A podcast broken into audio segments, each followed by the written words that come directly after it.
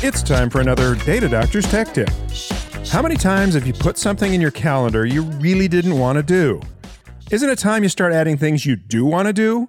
Well, that's Google's perspective as well. And in that spirit, they rolled out a feature called Goals. Since finding the time to exercise is often a big goal, you can choose a physical activity, set the frequency you're shooting for, and Google's Calendar will find time in your calendar for those yoga sessions or power walks. If you end up with a conflict during that time or you're running late, Google Calendar will reschedule your goals automatically.